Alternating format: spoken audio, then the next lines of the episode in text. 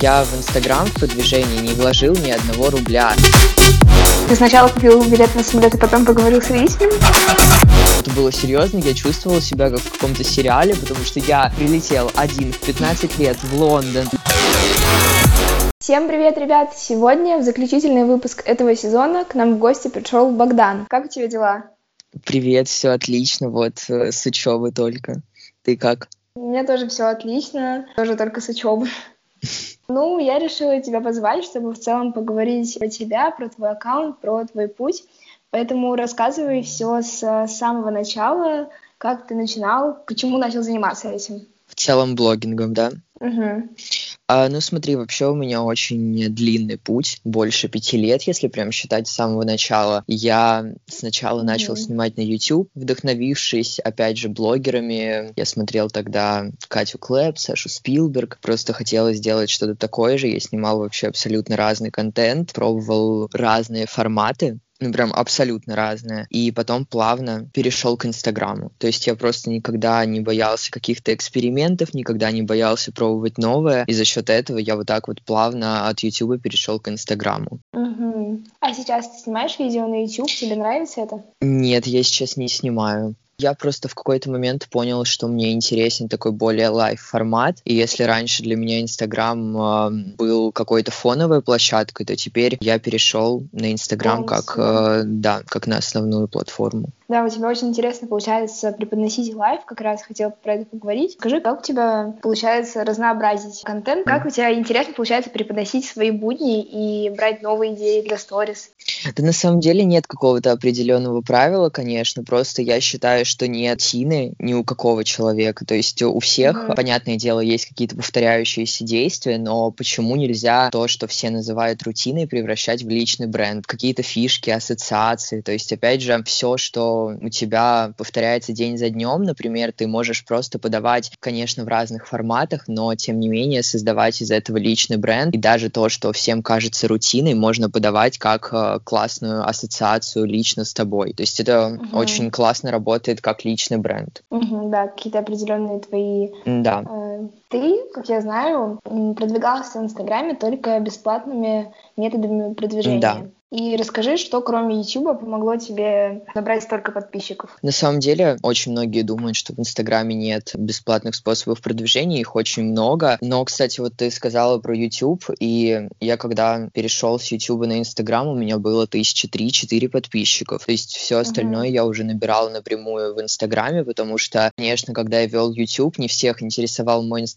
потому что я абсолютно не вел его активно. Это какие-то публикации в профиль раз в неделю, раз в две недели, о сторис вообще речи не было. И все как постепенно. Конечно, у меня есть какие-то такие секретики, но они останутся секретами. Но я, кстати, возможно, ты слышала, я же провожу консультации, я там очень подробно да. об этом рассказываю, поэтому все-таки для подкаста это такая секретная тема, пусть останется. Ну, я оставлю в подкасте такую классную мотивационную фразу для ребят, которые тоже начинают блог, чтобы они не расстраивались, если у них нет э, каких-то богатых родителей, потому что все реально добиться без вложений. То есть я в Инстаграм в продвижении не вложил ни одного рубля, и, соответственно, сейчас я уже могу оплатить себе продвижение дальнейшее, но это у меня в планах, того заработка, который я получаю от Инстаграма. То есть это такая цепочка, то есть я развил свой Инстаграм совершенно бесплатно, и все вложения, которые будут требоваться в будущем, я уже смогу оплатить э, самостоятельно с помощью дохода с Инстаграма. Также ребята, которые сейчас начинают и думают, что у них ничего не получится только из-за того, что у них нет э, средств для того, чтобы их вложить в продвижение в Инстаграме, то это не повод э, забрасывать Инстаграм, не повод не начинать, потому что это не так работает. То есть если ты интересен людям, если ты знаешь какие-то секретные фишки подачи, секретные фишки личного бренда, то обязательно все получится без вложений. И понятное дело, что потом, даже если придет момент, когда вы посчитаете нужным вкладываться, то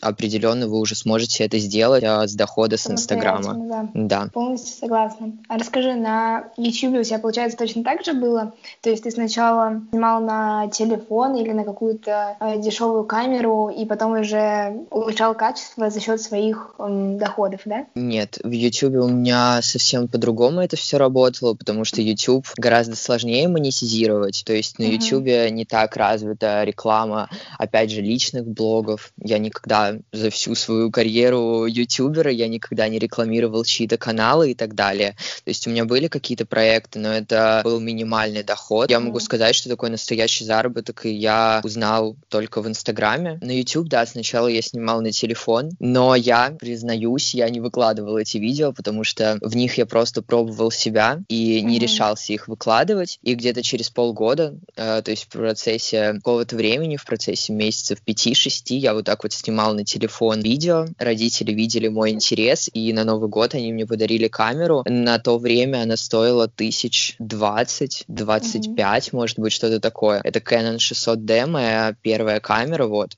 Она была очень крутая, я, правда, очень благодарен своим родителям, что они меня тогда поддержали, и это стало прям классным стартом, и я рад, что я прям начал сразу с классным качеством. Конечно, над идеями можно было бы поработать, потому что мне было 11 лет, и там как бы не совсем совсем такой интересный контент был, вот, но в плане ну, качества, ну, да, мне помогли родители. Найдется своя аудитория. Ну да, да, это правда, кстати. Кстати, а вот насчет э, сотрудничества с брендами и рекламой. Поделись своим опытом работы в этой сфере. Какое было твое самое первое сотрудничество? Самое первое? Это имеешь в виду прям на YouTube, да? Ну, может быть, на YouTube, может быть, даже в Инстаграме. Слушай, я вот сейчас вспомнил первое, что мне пришло в голову. Первое мое сотрудничество на YouTube было с каким-то магазином стикеров. Знаешь, такие наклейки, они были популярны, и я помню, да. и я так тянулся за этим сотрудничеством. То есть это был просто бартер. Здесь ни о каких эм, деньгах вообще Понятно. речи не шло, да. Это был бартер, но я был так рад, ты не представляешь. Просто э, я помню, я, по-моему, увидел у кого-то из блогеров, что кто-то рекламирует эти наклейки наклейки, стикеры, я им сам написал. Они согласились, mm-hmm. я был просто нереально рад, потому что у меня было немного подписчиков, сложно сейчас сказать сколько, но я прям снял отдельное видео, где я обозреваю эти стикеры, криминальное ну, прошлое, классно. но это, правда, было для меня очень важно на тот момент. Ну, я думаю, для каждого блогера первое сотрудничество — это очень важно. Да. У меня тоже было такое с какими-то батончиками, а, нет, с кашей. Да, я раньше была фудблогером, я то, э, они мне написали первые, я была безумно рада, я тогда стеснялась писать первые вообще брендом, хотя в целом это нормально, и даже крупные блогеры, я знаю, их менеджеры или они сами часто планируют такие сотрудничества с брендами и иногда пишут им первые, так да, что... Да. Да, это а. правда, мне кажется, все, прям для всех это важный этап, и такое а, ожидание у каждого блогера, это ожидание угу. первого сотрудничества.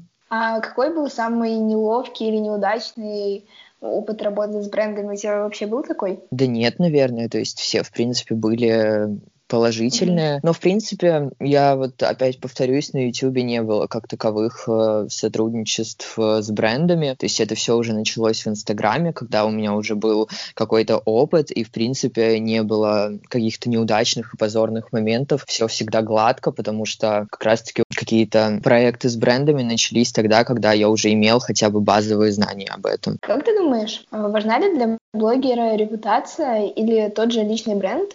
И вот как тебе удается поддерживать эту репутацию, не знаю, сохранять какой-то такой таинственный образ, не рассказывать все? В общем, как ты думаешь, какое количество сторис в день оптимально, чтобы не надоедать людям и при этом быть интересным? Ну, на самом деле это очень индивидуально, то есть есть, э, я знаю, обязательный минимум, это 5 сторис, то есть первая сторис раннее утро, потом просто утро, обед, вечер и поздний вечер, это прям минимум. Но, mm-hmm. опять же, стоит отталкиваться от своей аудитории, то есть есть я знаю, что ну, для меня стандартное количество сторис, когда будут хорошо поддерживаться охваты, это где-то 15 сторис. То есть я знаю, что больше может быть перебором, я могу как-то надоесть. Угу. Если будет меньше, ну, гораздо меньше, значительно меньше, то тогда уже пойдут, э, пойдет нестабильность по охватам. Поэтому я считаю, вот лично для меня оптимальное количество 15. Но я знаю блогеров, которые а, публикуют всю свою жизнь, и у них а, может за сутки быть лимит, то есть это 100 сторис, но чисто для меня это, ну, это формат не для меня. Я знаю, что моим подписчикам это не понравится, потому что у меня больше не знаю, как правильно выразиться, то есть у меня лайв-блог, в котором я все равно не публикую все подряд, то есть я не публикую mm-hmm. какие-то определенные в общем, я даже сторис, когда делаю, я заранее обдумываю, что сказать, в принципе. Конечно, я очень люблю живые сторис, я это тоже публикую, но, как правило, просто я что-то фильтрую. Не по mm-hmm. самому контенту, ну, то есть фильтрую не по какой-то там репутации, не по каким-то табу,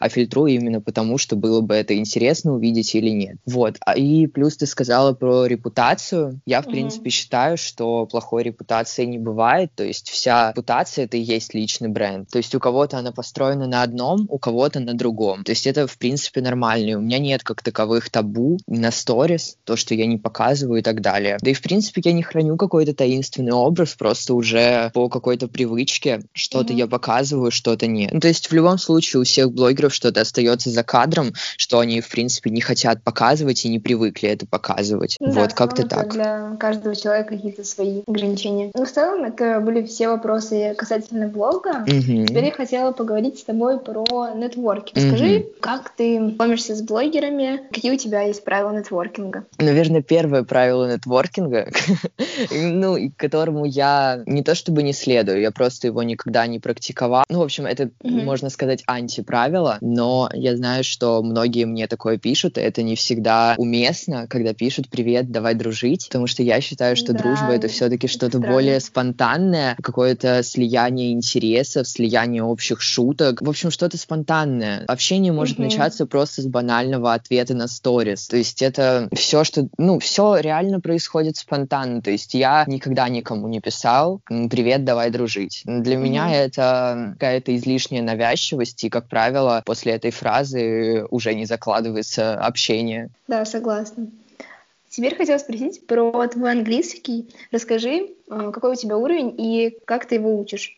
Смотри, честно говоря, по уровню я не знаю, но когда я учился в Лондоне, получается, было в августе 2019 mm-hmm. года, вот, мне выдали сертификат о том, что я перешел э, на уровень B2. То есть уровень mm-hmm. B2 у меня был э, на прошлый август, но сейчас я, честно говоря, не знаю, потому что я прохожу никаких тестов. Но я не считаю, Просто что... Себя, да? да, я учу больше для себя, и я не считаю, что уровень всегда соответствует настоящим знаниям, знаниям, потому что не всегда грамматика соответствует уровню спикинга. То есть, например, mm-hmm. кто-то отлично знает грамматику, все правила, но тем не менее не умеет их употреблять в речи. А кто-то, опять те же носители, они могут спокойно говорить легко, или те, кто вырос в английской среде, но они могут mm-hmm. плохо знать грамматику. Поэтому уровень это что-то такое очень... Э, ну да, плюс ну, да. это всегда удача. Ты можешь, тебе могут попасться вопросы, которые ты знаешь, да, да. а может нет. Так что... Да, поэтому я никогда не проходил в принципе, не ориентировался. Но вот единственное, я знаю свой примерный уровень только потому, что я учился в Лондоне, и мне там выдали сертификат, где это было указано. Ты еще спросила, как да, я учу да, английский. я учишь? занимаюсь а, два раза в неделю английским.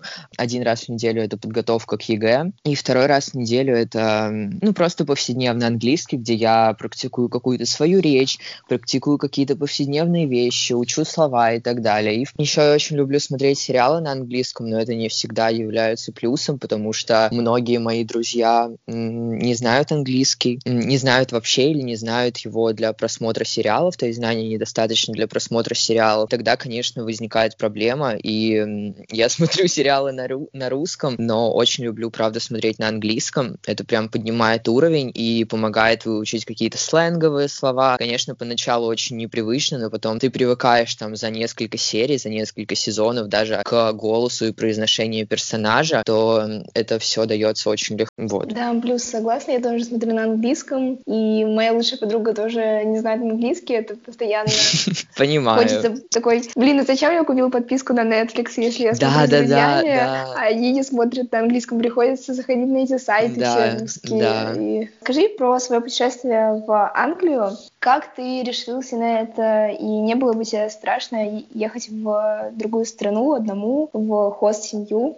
Честно говоря, было очень страшно, серьезно. Я, возможно, это как-то не пока, но это был очень важный вообще момент в моей жизни, потому что это была первая моя самостоятельная поездка за границу. Я до этого летал э, в Питер, ну, то есть это mm-hmm. что-то было не такое масштабное, это первая самостоятельная поездка за границу, где я жил в хост-семье, и, в принципе, все какие-то бытовые вопросы, они ложились на меня, это и покупка продуктов, и передвижение, и все-все-все, в принципе, все вопросы закрывал только я один. Я немножко боялся этой ответственности, но, как оказалось, это стало, ну, хоть переломным, но очень важным вообще этапом в моей жизни. Я очень изменился после моей первой поездки в Англию. Хоть прошло две недели, но по количеству событий и по, в принципе, моему моральному состоянию как mm-hmm. будто прошло как минимум полгода. Но, если честно, одновременно с каким-то страхом внутренним у меня было нереальное вообще предвкушение поездки, потому что как я уже говорил, я с 2014-2015 года смотрю YouTube, смотрю блогеров, которые постоянно путешествовали. Я смотрел, опять же, русскоязычных блогеров, которые также летали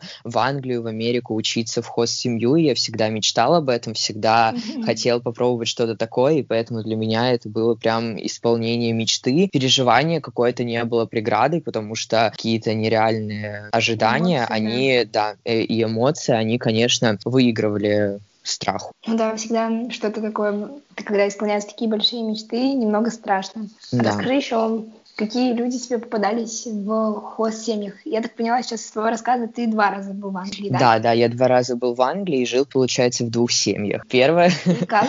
Первая хост-семья, она была не я очень помню удачная. Я не знаю, да, какой раз. Да, она была первой как раз-таки. Ага. То есть это был тот самый переломный момент. Но я думаю, стоит рассказать, потому что, возможно, кто-то не знаком с этой историей. Я был в Англии, в августе 2019 года жил две недели в хост-семье, и мне попалась не совсем уравновешенная хост-мама, которая могла меня не кормить, могла на меня орать. Сейчас это мне уже сложно как-то эмоционально описывать, потому что прошло столько времени. Когда mm-hmm. я был второй раз в Англии, мы с ней помирились, я к ней ездил не жить, а просто в гости на Рождество, поздравил ее. Первая наша ссора произошла прям в первый полный день моего пребывания в Лондоне район, в котором я жил, где находился дом хост семьи, mm-hmm. он находился в чуть отдаленном районе. То есть, как правило, в Лондоне в центре никто не живет, там очень много районов, mm-hmm. все из них удачные в том плане, что все они прям как в фильме, там везде такие таунхаусы, домики, в общем, все реально как в фильме, но они, конечно, все находятся. То есть я ехал сначала на метро, потом на автобусе в первый день, и я немного задержался. Вот, и задержался буквально минут на 20, наверное, я об этом сообщил сообщил, написал сообщение. Вот, когда я пришел, она мне сказала, что я опоздал, то есть она прям начала конкретный скандал, она начала громко говорить. Она, в принципе, очень эмоциональный человек. Она угу. а, начала громко кричать на меня, то, что она закрывает там кухню в 8 часов, то, что она просто не заходит на кухню после 8, то, что я там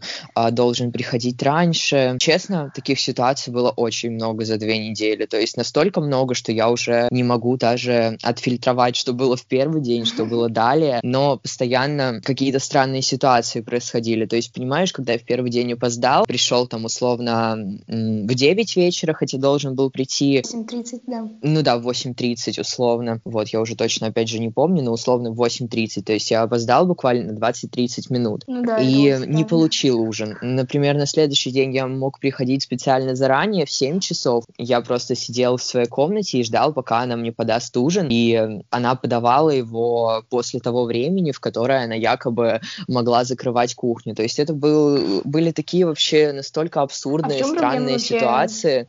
Кушать позже, чем у нее диета, она не кушает после шести. Я не знаю, я не знаю, и в чем проблема была э, вообще кушать нам отдельно. То есть, например, я спокойно мог бы есть просто позже. Даже, окей, я бы пережил, если бы еда была не такая горячая, не такая свежая. Но там больше зависело не от этого. То есть здесь э, было, правда, абсурдное, странное, и это серьезно не подлежит объяснению. То есть когда в один день она говорит свои правила, на следующий она сама им не соответствует, постоянно она на меня кричала. Mm-hmm. То есть, ну, это было серьезно, я чувствовала себя как в каком-то сериале, потому что я прилетел один в 15 лет в Лондон, да, в хост-семью, я и так переживал. И... да. да, и, конечно, мои родители тоже переживали, мы были с ними каждый день день на связи, mm-hmm. вот, но сейчас я принимаю это как нереальный опыт. Это была и классная история в моем блоге, у меня даже в хайлайтах закреплено это все, да, то есть там помню. и все скандалы с Кэрол, и я даже три поста написала, это прям очень всем нравилось, потому что это серьезно, mm-hmm. как сериал, я каждый день получал сообщение о том, что все смотрят мои истории как сериал, и я такой, блин, круто. Но, честно, это было очень сложно. То есть, когда ты общаешься с ней нормально, она на тебя давит, как-то орет, подает э, странный ужин, то есть, чтобы ты понимала, у меня в один из дней на ужин был роллтон, засыпанный сверху макаронами. И, в принципе, кушай, Богдан. Вот как-то так было. Это было очень... У меня были оплачены завтраки, и она очень часто придиралась, то, что я там прихожу на пять минут позже, что я там, вот мой сосед, э, у меня был сосед там, он жил в соседней комнате, ему mm-hmm. 23 года, он был из Японии, вот, и она постоянно mm-hmm. говорила, что типа, вот, ему 23, он слушает меня, тебе 15, ты меня не слушаешь, и, конечно, это было проблемой. И еще в один из дней, на один из дней у меня был куплен билет на концерт Рианы Гранде, ну и, соответственно, mm-hmm. концерты, они проходят очень поздно, и проходят вообще на другой стороне Лондона, mm-hmm. и я очень боялся, что она меня не отпустит, то есть я прям серьезно принимал тот вариант, что несмотря на то, сколько я потратил на билет, что серьезно возможен такой вариант, что она меня просто не отпустит, закатит скандал, и, в принципе, я не смогу с этим ничего сделать. Мы решили этот вопрос через школу, и все было, mm-hmm. в принципе, круто. И когда я второй раз прилетал в Лондон э, на Рождество, я да. к ней приехал, мы очень хорошо пообщались, прям вот серьезно. У нее, я думаю, очень много таких приезжих ребят, и она не помнит наших скандалов, но она помнит, что я блогер, потому что я постоянно снимал и влоги, и сторис, и все, и постоянно снимал, всегда с камеры, она это помнила. И Мне кажется, очень она много... тебя запомнила. Да, и очень много меня хвалила, говорила, что я очень крутой из-за того, что в таком возрасте я один путешествую, приезжаю, снимаю, фотографирую, занимаюсь блогерской деятельностью, то есть она меня хвалила, мы очень много общались, и вот в декабре я почувствовал себя очень хорошо у нее в гостях, у нее прям такой идеальный таунхаус, прям вот в лучших английских представлениях, то есть там все такое светлое, стильно белый ремонт, э, да, все очень mm-hmm. круто было, вот. Я бы, конечно, если честно, вот сейчас уже спустя там а, больше года с той ситуации, я бы, честно говоря, вернулся к Кэрол еще бы пожить там, потому что у нее, конечно, незабываемая атмосфера, и я бы еще раз хотел испытать такое чувство, когда ты живешь как в сериале. И второй раз я летал в Лондон в декабре, я тоже жил в хост-семье, mm-hmm. только я уже не учился и искал хост-семью сам. Есть mm-hmm. определенные сайты, я тоже когда-то в блоге рассказывал, если, в принципе, кому-то интересно, они могут долистать до прошлого декабря, января, и там я делился этим. Вот, я нашел mm-hmm. хост-семью, это был район а, ближе к центру, очень классный район, спокойный, и там была просто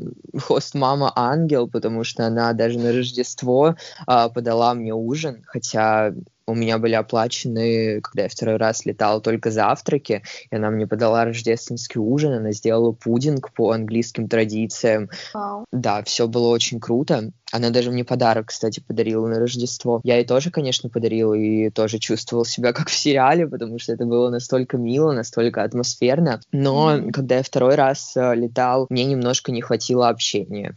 В том плане, что хост-мама, как правило, она просто занималась своими делами, ходила на работу, то есть мы просто с ней не успевали общаться. То есть когда я учился mm-hmm. в школе, наверное, одной из ее обязанностей было постоянно там звать меня со своей комнаты в холл пообщаться, общаться. То есть мы постоянно общались, mm-hmm. делились какой-то культурой. Я что-то рассказывала про Россию, она что-то про Англию. И постоянно у нас э, было такое... Да, была коммуникация у нас постоянная. И это, конечно, очень влияло в целом на впечатление. Даже несмотря на скандалы, я уже это все отпускаю спустя время. Mm-hmm. Но вот во второй хост-семье мне, наверное, этого не хватило. И я никогда это не рассказывал, но второй раз, когда я был в хост-семье, я, я не знаю, стоит ли говорить об этом или нет, но Если просто хост-семья, да. а, там была хост-мама, она жила со своим сыном, и просто часто я замечал, что а, сын ходил к ней в комнату, и они курили марихуану, вот. Э, я просто знаю запах, потому что я был в Амстердаме, и, в принципе, на улицах Лондона он тоже часто встречается. Вот, поэтому было как бы несложно догадаться. Мама это да. интересно. да, никогда об этом не рассказывал. эксклюзив. Напишу в блоге эксклюзив от Богдана. У нас вот, но тем не менее она была очень добрая, то есть там не было каких-то угу. сумасшедших историй, очень приятная. А ты, получается, был под Рождество? Вот они реально украшают э, дома вот так вот очень круто, как да, в это показывается. Да, Или да. это нет, это да? правда. Да, я прям просто... Я вот опять же повторю, что там все районы, это такие домики свои или какие-то таунхаусы, mm-hmm. и там просто у всех, ну, у большинства просто нет э, штор дома, и ты просто, когда mm-hmm. проходишь по улице, ты видишь эти большие окна, там стоит елка, и это прям wow. очень кайфово, очень атмосферно. Я был там не прям под Рождество, я был там в само Рождество, то есть я прям проходил mm-hmm. по улицам в само Рождество и видел, как там все собираются, семьи, то есть это прям серьезно, так как во всех сериалах, во всех фильмах, вообще mm-hmm. ни капельки не преувеличено в фильмах. Круто. Ты поехал изучать английский язык. Как отреагировали на это родители? Не было ли каких-то проблем с э, самостоятельными путешествиями? Но в целом, я думаю, они тебе доверяют, да? Да, они мне доверяют, но, конечно, сначала все было не так просто. Все mm-hmm. время, когда я им говорил, что я хочу куда-то поехать сам, для них это было шуткой. Ну, в том плане, что просто они не воспринимали всерьез, потому что, конечно, а, для ну, родителей мышление, странно, да. да, странно отпускать ребенка там в 14-15 лет куда-то самостоятельно. Но моя первая самостоятельная поездка это была в Петербург. Я помню, что я ее планировала очень заранее. Она была, опять же, в 2019 году, только в марте. Угу. И это была первая поездка, которую я оплатила самостоятельно. Понятно, что там траты не какие-то сверх большие, Угу. Вот, эм, и я просто купил билеты на самолет, поговорил с родителями. Ты сначала купил билет на самолет, и потом поговорил с родителями? Да, да. Я сначала купил билеты на самолет, потому что я нашел их по какой-то супер классной цене, и на тот момент мне казалось, что таких цен просто не бывает. И я помню, что я сначала купил, да, билет, а потом поговорил с родителями. И мой папа изначально был не против. То есть мой папа изначально доверял мне, мама относилась скептически, я уверен, что она тоже доверяла, но это большой выход из зоны комфорта, когда ты переходишь ту черту, когда отпускаешь куда-то ребенка самостоятельно. Мои родители знают, что у меня в Питере много друзей, то есть в mm-hmm. любом случае я там буду не один. И я оплатил сам комнату в хостеле. Я снимал не, не место в хостеле, а там отдельную поняла, комнату. Номер. Вот. Да, да, да. Номер в хостеле, в принципе, это тоже не так дорого было. То есть это была достаточно бюджетная поездка, но на тот момент я ее смог оплатить. Вот. Mm-hmm. И, наверное, Получается, это тоже как-то да? повлияло. Да, да, да, это все с блога, и на тот момент это тоже э, повлияло как-то на решение родителей. Они меня отпустили, и мне кажется, именно с того момента, когда я начал сам зарабатывать, сам обеспечивать э, какие-то вещи в своей жизни, понятное дело, что там какие-то крупные поездки в другие страны и так далее, я не мог сам себе оплатить, поэтому они поддерживали, но как минимум они доверяли мне из-за того, что я уже достиг какого-то определенного уровня в заработке. Конечно, тогда это были совсем другие цифры, опять же. С тех пор, вот как я слетал в Питер, я был всегда на связи с мамой, постоянно ей там писал. Она mm-hmm. не прям требовала там отправить геолокацию и так далее, все было намного проще, но после этого она увидела, что я достаточно самостоятельный, она увидела, в принципе, что я могу быть ответственным за себя, я могу быть осторожным в других городах, странах, и потом меня вот так вот они отпустили в Лондон. Конечно, mm-hmm. я думаю, они переживали, но, к сожалению, без этого никак.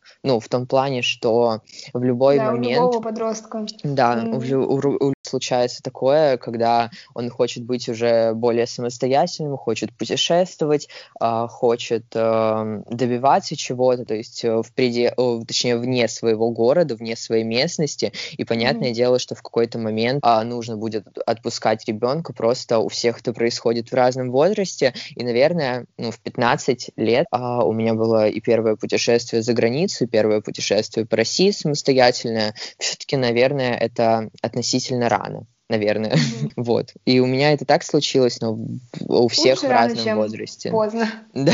Я думаю, на этой ноте закончим наше интервью. А, мне оно очень понравилось. Мне кажется, оно супер вдохновляющее для ребят, кто Ура. хочет э, начать вести свой блог. Да, потому что, как видите, блог э, дает огромные возможности и путешествовать самостоятельно, и быть независимым от родителей, и просто найти классное окружение и свое любимое дело. Да, это правда. Главное не сомневаться в себе и всегда быть уверенным в том, что все получится, и составлять в голове какую-то цепочку, последовательность достижения своей цели, и обязательно все угу. получится. Главное верить, а не думать, что вокруг много таких же людей, и вы можете быть незаметным на их фоне. Это на самом деле не так. У всех угу. Э, все получится, кто слушает этот подкаст. Если вы вообще уже слушаете слушаете подкасты, уже интересуетесь да. чем-то, uh, уже вы разносторонний человек, и у вас обязательно все будет круто. Вот, это угу. правда. Да, мы в вас верим. Да. Ладно, всем пока. А я напоминаю, что это последний выпуск сезона, и я уже готовлю для вас кое-что интересное. Так что всем пока. Всем пока. Спасибо, что слушали.